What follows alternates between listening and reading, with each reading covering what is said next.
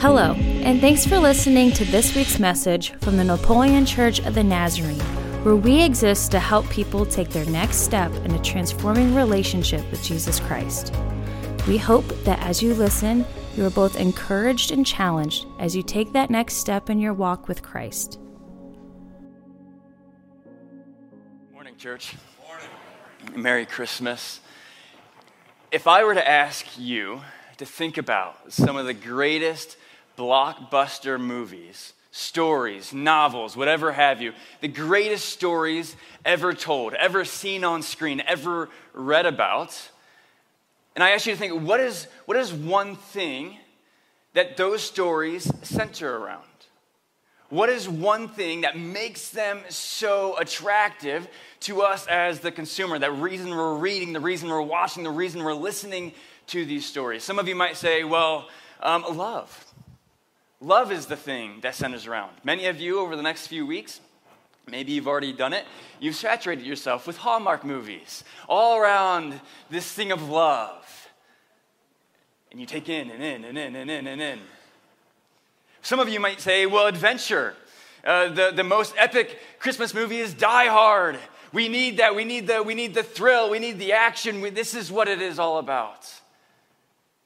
But I think ultimately, some of the greatest stories ever told are arguably centered around one thing: good versus evil. I mean, think about it. Think about some of the greatest, I mean, we're consumed as Americans with our hero movies. Think back to the late 70s and Star Wars comes out and it's all about good versus bad. We think about the Lord of the Rings. And we're dropped into this thing, and all of a sudden, we're dropped into the middle of this story. And it's all about the good versus bad. Even today in Marvel movies, the Marvel universe centers around all of these individual characters who come together to center around defeating evil. The greatest stories ever told. Yes, action. Yes, love.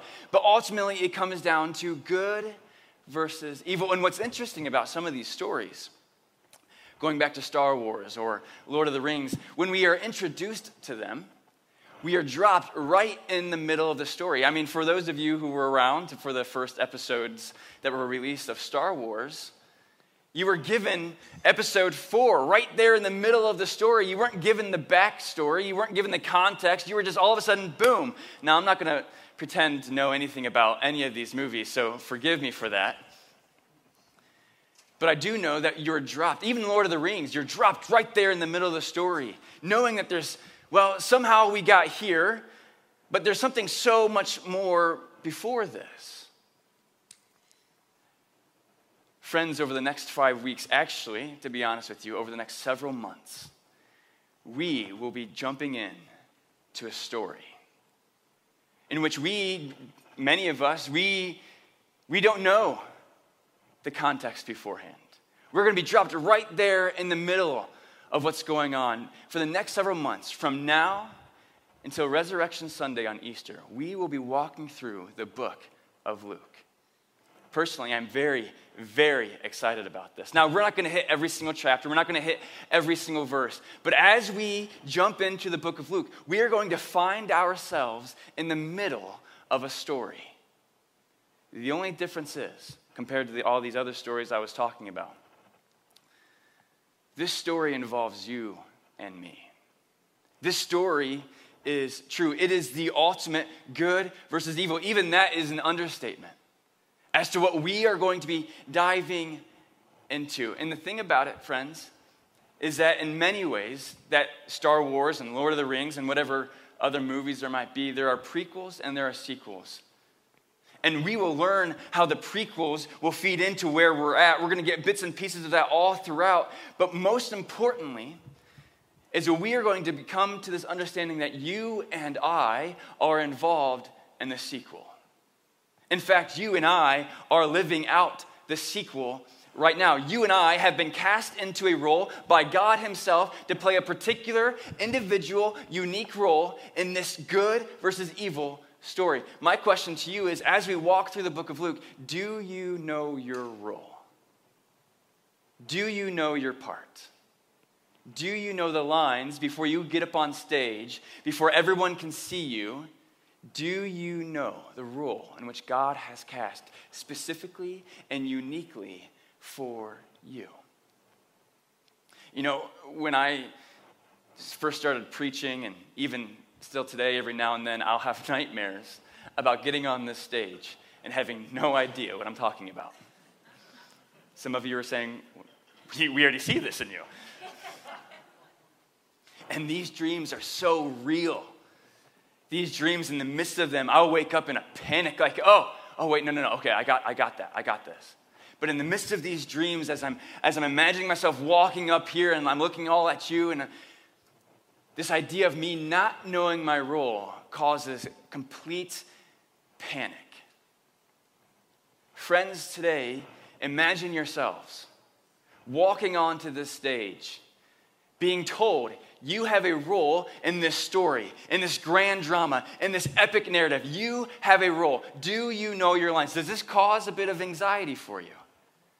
And as you get up on this stage, we have this tendency, in the midst of not understanding what our role is, we start blaming the director or the producer or whoever cast the roles to us. We start saying, no, you didn't give me my lines. You didn't give me enough time. You didn't help me out. Friends, today, in the midst of this story of good versus evil, we are given our lines. We are given our roles. We are told exactly who we are to be in the midst of this epic drama. Good versus evil. But in the same ways that as we go back and we see Star Wars and we see Lord of the Rings, and when we begin to see the prequel to the story, we begin to say, oh yeah, wait a minute. We start making connections from the prequels to the story, and then we see it all in the sequels. In the same way that we are involved in the sequels of this grand story, we go back to the story beforehand to help us understand our roles. But friends, so often we have limitations. Each and every one of us, regardless of where you are at in your walk with God, in your faith. Maybe you haven't even come to faith yet. We have limitations, emotional, physical, mental, whatever it may be. There are things in our lives that we come to understand that maybe we're not even aware of, but we have limitations that then say, we're going to hold back, we're not ready for the stage yet, we can't do it. And these limitations, they may be what cause the stress, the anxiety, the anger, the bitterness. And we look to God and say, how could you do this to me? How could you throw me in the midst of this stage of life? Tell me this is who I'm supposed to be, but I have no idea who I'm supposed to be or what to do. And we blame God for these limitations. We blame God for our lack of understanding. We blame God because we can't do it on our own, so therefore we're just going to go trek our own paths. Whatever these limitations are, they're specific to you. And you might be sitting here, well, I don't have any limitations. I'm doing just fine. Friends, I'm telling you right now, each and every one of us, in the midst of this story of good versus evil, none of us have a perfect faith. Each one of us has a faith that may be growing, but none of us have a perfect faith. Therefore, it then stands the reason that there is something that we need to continue to grow in. And many times, Satan would have us believe that we're perfect and we're good and we're unaware of those limitations. Throughout the course of the next 5 weeks, during this Advent part of Luke, I would encourage you, how are you reflecting on, thinking about, meditating? How are you listening to others? What is the thing that is limiting you from living out your role to the fullest potential? What is your limitation? Friends, today we're going to be introduced to characters. We're going to be introduced to plot twists. We're going to see love. We're going to see suspense. We're going to see everything involved in the book of Luke. But friends, do not forget, you have a very specific role that when we read through the book of Luke, I would encourage you, which characters resonate with you? Which characters motivate you? Which characters are you saying, yep, that's me? Because in the midst of reading about them, we then learn how God develops them, grows them, and then uses them in this amazing, amazing narrative. So in case you haven't figured out, we're going to be in the book of Luke for the next 5 weeks. But friends, as we go through today, as we walk through everything that God would have for us, as we understand that, yes, each and every one of us has a limited understanding of how God wants to use us, we need to ask one question throughout today.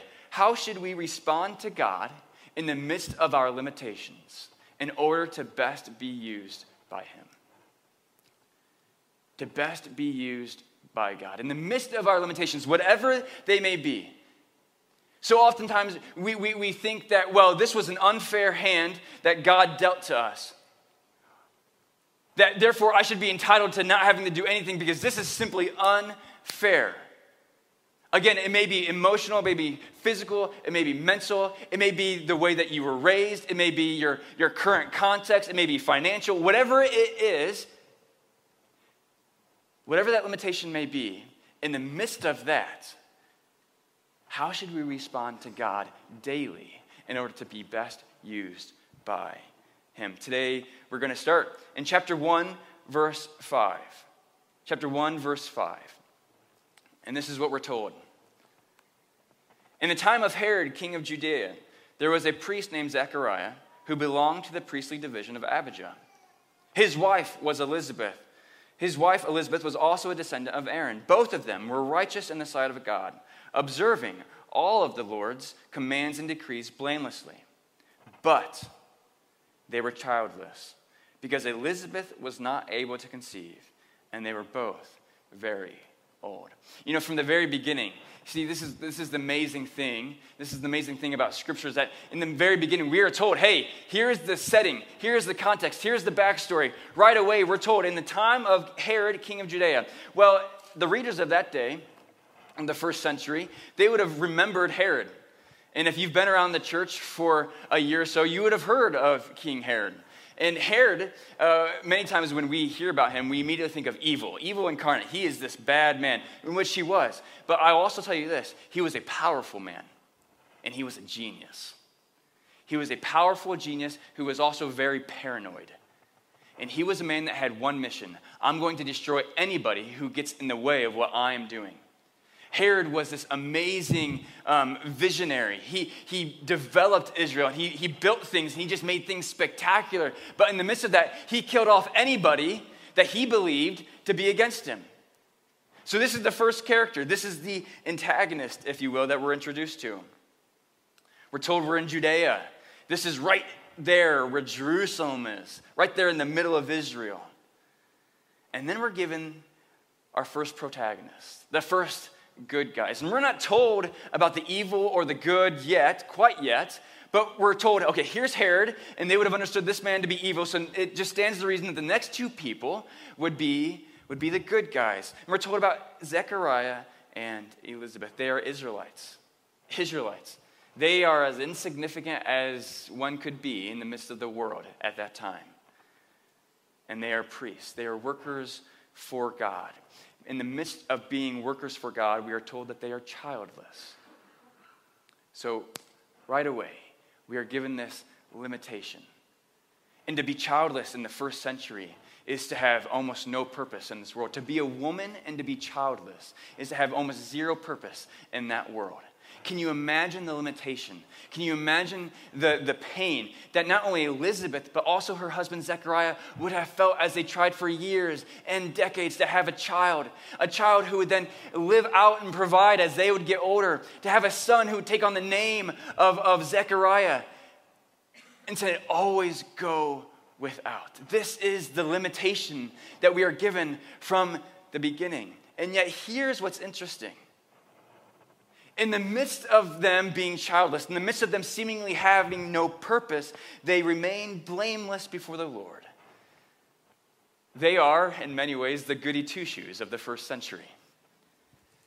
Where Herod is over here, he's just paving his own way. He's just running after his own thing and killing anybody who gets in his way. Here, we have Zechariah and Elizabeth, who has nothing, who gets nothing for their own, they're unable to do anything their own way, to get what they want, and yet they continue to live just in the way that God has called them. Not so concerned about what they can do to manipulate the situation, but to simply continue running after God. They are the underdogs. And in the midst of them being underdogs, they continue to keep an open door for God. They allowed God to continue to use them for the rest of the world, for the rest of their people as priests. By continuing to serve God, they allowed an open door. How often do we think about, well, God closed this door, God opened this door, God closed this door, God opened this door, and we as we look at our life, well, God opened this door for me, this is why I did it. Well, God closed that door, so I'm not gonna keep on moving over there. Friends, what about us allowing a door for God? We're told, hey, he's knocking at the door. It's for us to open it and allow him in. We don't think the fact that we are the ones who often close God off. We forget about the fact that we're the ones who keep the door closed on God, not allowing him to move in our lives. Because again, we're here trying to live out our rules that he's given us, and because of our lack of understanding, we just say our limitations are because of God. And we blame God for our lack of understanding. We blame God for things not going right in our life. We blame God for our limitations. And yet we see here Zechariah and Elizabeth in their old age. They continue to live for God, allowing an open door for him. Yet how often when we face a limitation, how often do we attempt to change that limitation? How often do we try to become the Herods of our lives, saying, you know what, I'm done being the goody two-shoe. I'm going to take what I deserve. I'm going to become the Herod. I'm going to pave my own way. I'm going to become successful. And in many ways, we may be successful in the eyes of the Lord. Herod was extremely successful in his own eyes, and yet he was constantly paranoid and evil. He couldn't stand the idea of anyone getting too close to him because they would take over his rule. But friends, what we have to understand is that our limitations are not a result of God smiting us. Our limitations are a result of sin in the world. We are the cause for the limitations. Now you might be saying, well, Justin, I have this physical hindrance. I have this mental thing going on. I did nothing to deserve this. Yes, but friends, it is sin, sin, sin. Sin from centuries past, from all the way to the beginning to all the way to eternity future. And friends, there are none of us here who are sinless. Amen? Amen? We all have limitations for one reason or another, but it's not because of God, but rather it's because of sin and the world. And yet when we pursue God rather than our own ways like Herod, we then allow him an open door into our lives to do something extraordinary. Our God is not limited by sin in the world. He's in the business of redeeming sin to take what's so ordinary in our lives and make it extraordinary. We need to stop blaming God for our limitations, our pains, our insecurities, and start tossing them to God to see what he will do in spite of our limitations. And this is what we see here. Friends, just as I had said before, we are jumping right into the middle of this story. We don't know who Zechariah or Elizabeth are. We don't know what's going on. We see this priest, he's doing his priestly duty, he's burning incense, and we'll read more about this. And yet here's what's really amazing about this, is that we are told all throughout the Old Testament, and the Old Testament being the prequel to the story that we're currently in, we are told about women who are childless.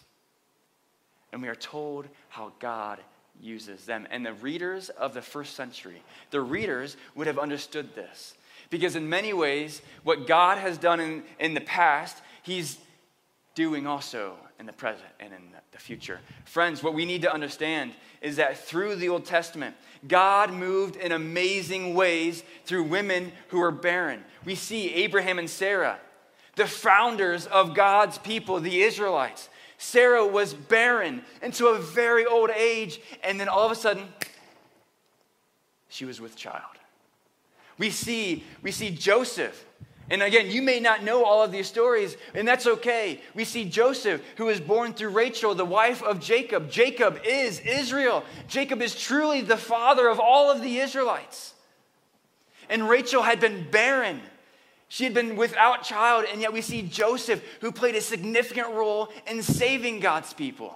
If it weren't for Joseph, we wouldn't have the Israelites like we have the Israelites today in the first century.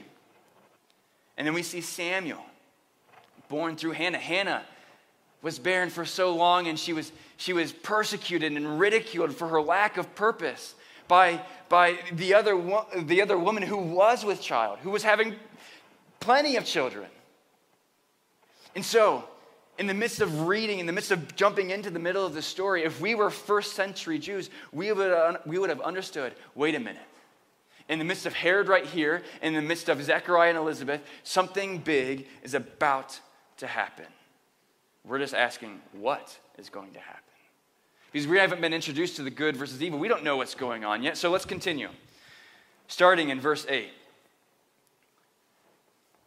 Once, when Zechariah's division was on duty, and he was serving as priest before God, he was chosen by lot according to the custom of the priesthood to go into the temple of the Lord and burn incense.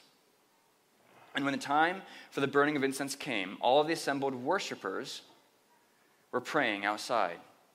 Then an angel of the Lord appeared to him, standing at the right side of the altar of incense. When Zechariah saw him, he was startled and was gripped with fear. But the angel said to him, "Do not be afraid, Zechariah. Your prayer has been heard. Your wife Elizabeth will bear you a son, and you are to call him John. He will be a joy and delight to you, and many will rejoice because of his birth, for he will be great in the sight of the Lord. He is never to take wine or other fermented drink, and he will be filled with the Holy Spirit even before he is born. He will bring back many of the people of Israel to the Lord, their God, and he will go on before the Lord in the spirit and power of Elijah to turn the hearts of the parents to their children and the disobedient to the wisdom of the righteous, to make ready a people prepared for the Lord." That was a lot. I get that. And in many ways, we're using language here that we have no idea what's going on. With Zechariah as a priest and he's burning incense, all we need to know right now is that what Zechariah is doing, he's going before the Lord on behalf of the people, offering sacrifices, burning incense, as a means of mediating between God and the Israelites. And in this time, we are told that something big is happening.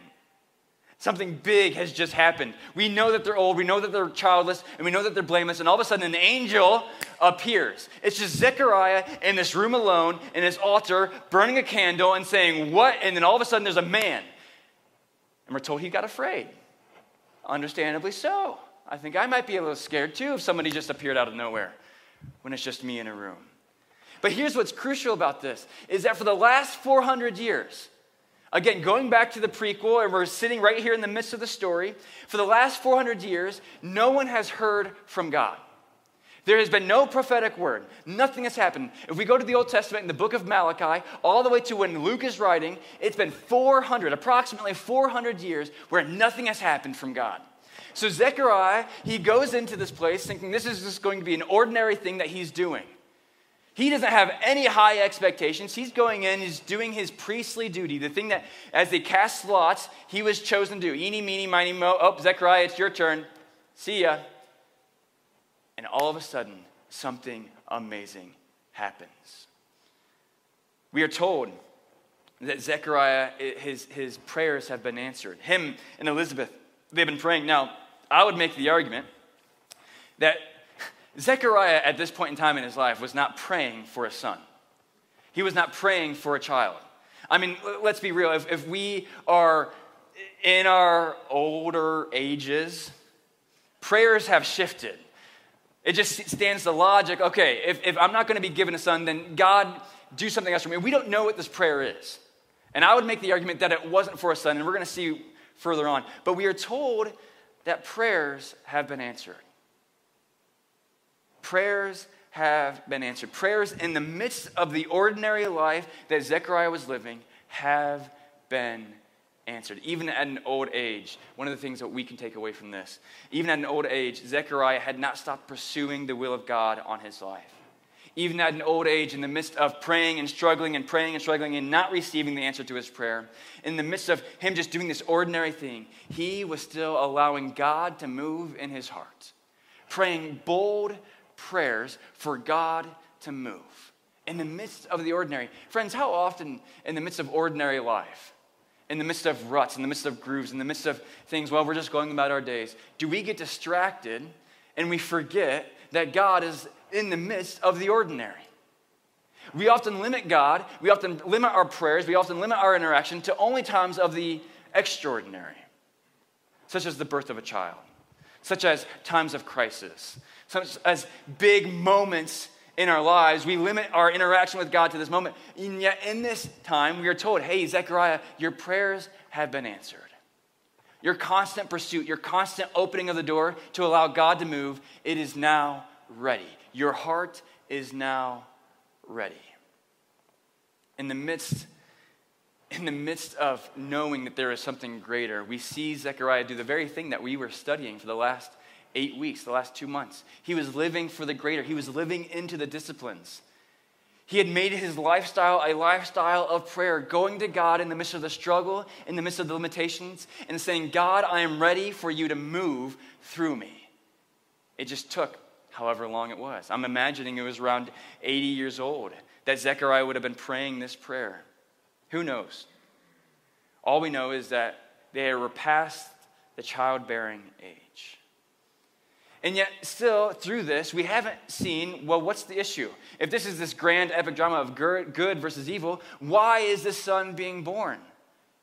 What's so special about this son? Well, this son is not just any son. We are told that this son would begin preparing a way for the Lord. It is in verses 16 and 17 that we see something is going on, that God is moving. It's been 400 years since God has moved or spoken, and yet here, John, the son, would be the catalyst, the messenger, the one who would prepare before for the Lord. And it is the Lord. At the end of the day, friends, you and I, we have two choices. We can be consumed with the limitations that we see in our life. We can view our limitations right here instead of way out there. We can be consumed with saying, God, you are the reason that I can't live fully into my role. Or we can say, God, I know you're not the reason. And God, in spite of my limitations, I want you, I need you, I desire you to move in and through my life. It is the Lord. This is the reason for it all, for people to come back to him.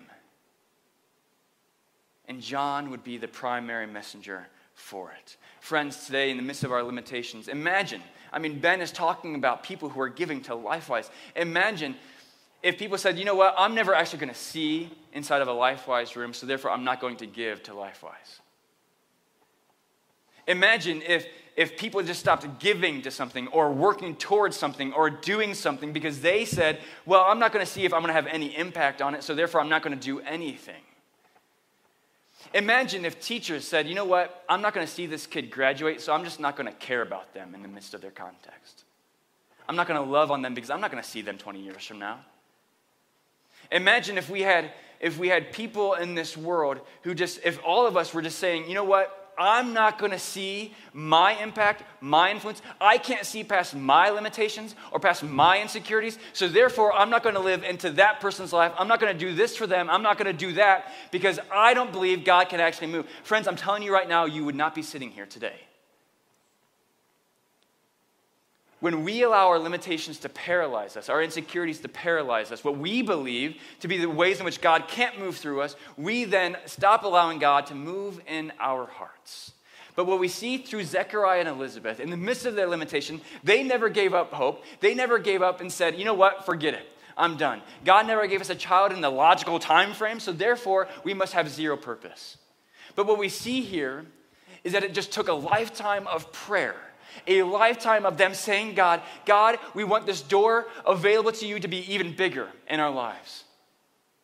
And it took all of those decades for that door in their heart to be made wider and wider and wider to then be given one of the greatest responsibilities the world would ever know. Friends, how are you praying through your limitations?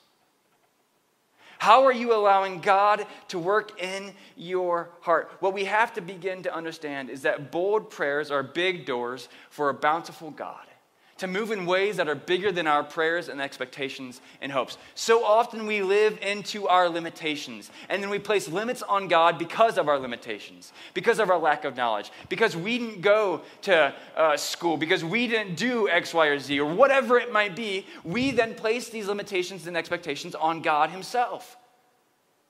And yet what we see through the life of Zechariah and Elizabeth is that they continued to pray bold prayers. We don't know what these prayers were, but they were bold prayers for big doors to be entered in by a bountiful God.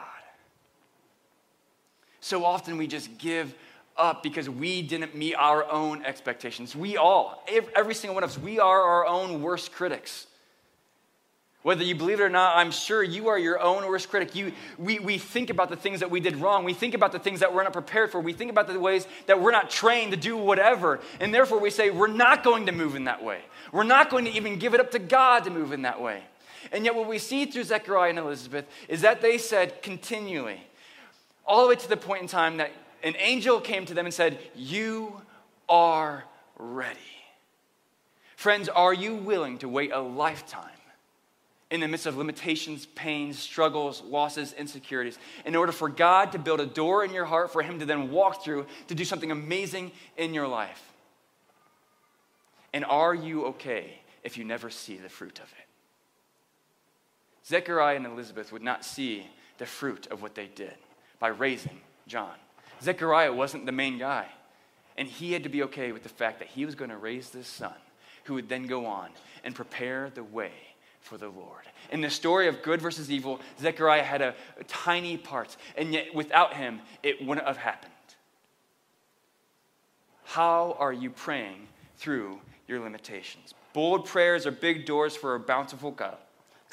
For a bountiful God. How are you praying through your limitations? And here's why, as we finish then with this last portion of Scripture, here's why I believe that, well, I don't think Zechariah was praying for a child at this point in time. Starting in verse 18, Zechariah asked the angel, how can I be sure of this? I'm an old man and my wife is well along in years. That's a very polite way of saying she's old. The angel said to him, I'm Gabriel. I stand in the presence of God and I have been sent to speak to you and to tell you this good news. And now, you will be silent and not able to speak until the day this happens, because you did not believe my words, which will come true at their appointed time. Meanwhile, the people were waiting for Zechariah and wondering why he stayed so long in the temple.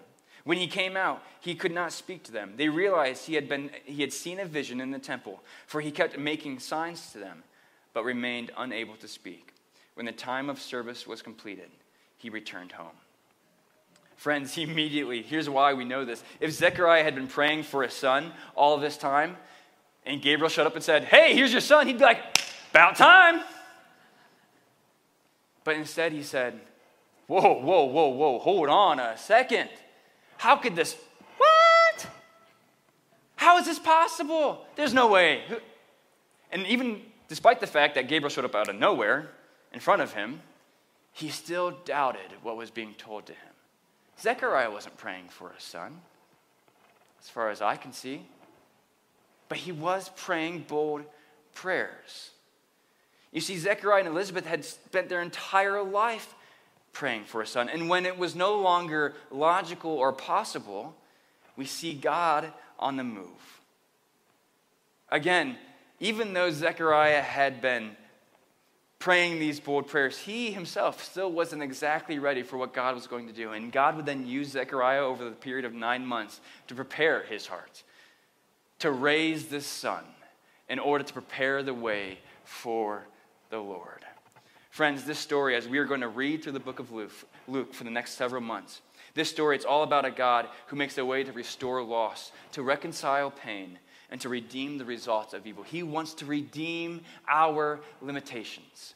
He wants to take your insecurities, your pains, your losses, your physical pain, your emotional pain, your mental anxiety. He wants to take it and redeem it and use it in ways that you cannot begin to even understand or to envision for yourself. Zechariah wasn't envisioning having a son at an old age, and yet God comes and he does the very thing that he would never expect God to do. Friends, today, as we begin in this story, the most epic story ever told in the entire world, and as we begin to understand that you and I have a role in this, I would ask you today, how do you resonate with Zechariah and Elizabeth? So often we go throughout our days and we might even say, well, Justin, I don't believe I have a limitation. Friend, you do have a limitation, and there is something in which you need to grow in. How are you meditating and reflecting on it? Satan would have you believe that you are just moving along and you're doing everything you need to do. We need to become aware of the things that are holding us back from living into our fullest potential for God. How are you praying through this? In the midst of not being ready, in the midst of needing to be silent, Zechariah's heart had been prepared through a lifetime of prayer, so that over the course of the next several months, he would be ready for God to enter into that door. So often, we say, God, close this door. God, open this door. God, close this door. God, open this door. Friends, today, I'm encouraging, I'm challenging you. Will you open a door for God? Will you spend a lifetime of praying, allowing God to build a bigger door in your heart for him to move in ways that you cannot begin to fathom or imagine, knowing that you may never see the fruit of your influence, but trusting the entire time that God is moving in and through you? We each have a very specific role. Friends, a life of closed doors, a life of limitations, a life of us considering things to be unfair, a life of us considering things to be unjust, a life of saying, God, why did you do this? Why did you do this? Why did you do this? A life of all of this can lead to a life in which we miss out on our role that God has cast for us. It can lead to a life of bitterness and resentment. And friends, if we are not available to God, it won't be God that closed the doors on us. It'll be us who closed the door on God. Zechariah and Elizabeth spent a lifetime of refusing to close that door for God to move through them. A lifetime for that one great opportunity. Are you okay? Will you be okay in praying through and allowing God to open that door for a lifetime, knowing that God wants to use you? He wants to use you and me in a very, very specific way. And you might be thinking to yourself today, Justin, you don't know me. You don't understand where I've been. You don't understand where I'm going. I don't need to know you. I don't need to understand you. It's not me who's casting the roles. Praise God. God is the one who's looking at each and every one of us. Would this be the season of Advent, as we read about hope and as we're reading about peace and joy and love and our Savior, the greatest hero of all time, Jesus Christ? Would this be the time in which we dive into the story, we dive into the prequels, and we realize that you and I, we are the sequel? And the greatest story of good versus evil of all time, our God isn't spiting us with our limitations. He wants to redeem our limitations. He wants to move in ways that we could never imagine or expect. Would this season of Advent be the season in which you say to God, God, I want you to move through me. Move in me. God, would you help build a door in my heart so that you would walk through it? May this be a season that we remember the goodness of our God. Let us not close doors on God, but allow God to open or to walk through the doors that we've opened for him. Friends, today, we are going to walk through Luke. We're not going to hit every single verse. We're not going to hit every single chapter. But I would invite you to read along with us. Next week, we're going to be in the next portion of Luke 1. Would you just read those verses? We're going to read about Mary. You want to talk about unexpected. We're going to read about Mary and the foretelling of the birth of Jesus. Would you go and read that in preparation for next week? Would you begin to allow God to move through you, through his word, through a life of prayer? Would the season of Advent be a season in which you say, God, I want you to move. God, I want you to move. God, I want you to move. He will move in the ordinary if we are ready for him in the ordinary. Father, we come to you today, and we love you and we praise you. We thank you for everything you've done for us, casting the roles that you have for us.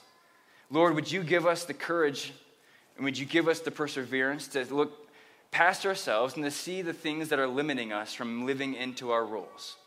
Would you give us an understanding of what we need to do, what we need to see, what we need to hear from you to understand how you will be moving in our lives? Father, we love you. We praise you. Be with us this week. I pray your hand of protection over all of us as we continue to dive into your word. We love you. We praise you. It's through the power of your Holy Spirit, in the name of Jesus, that we pray. Amen. Friends, before we leave, in the same way that we did for our last series, we will be having a benediction. And this week, I don't have it on the screens, but I would like to read it over you today before we go. This idea of allowing God to move in ways well beyond ourselves. This comes from Ephesians chapter 3, starting in verse 20. This is our benediction for today. Now to him who is able to do immeasurably more than all we ask or imagine, according to his power that is at work within us, to him be glory in the church in Christ Jesus throughout all generations, forever and ever. Amen. Be blessed. I hope to see you next week. Thanks for listening to this week's message from the Napoleon Church of the Nazarene. We invite you to join us each Sunday morning at 9 or 10:30 a.m. for weekly worship and community with other believers. For more information about upcoming events or ways you can connect, find us on Facebook or visit us at napnaz.org. Have a great week.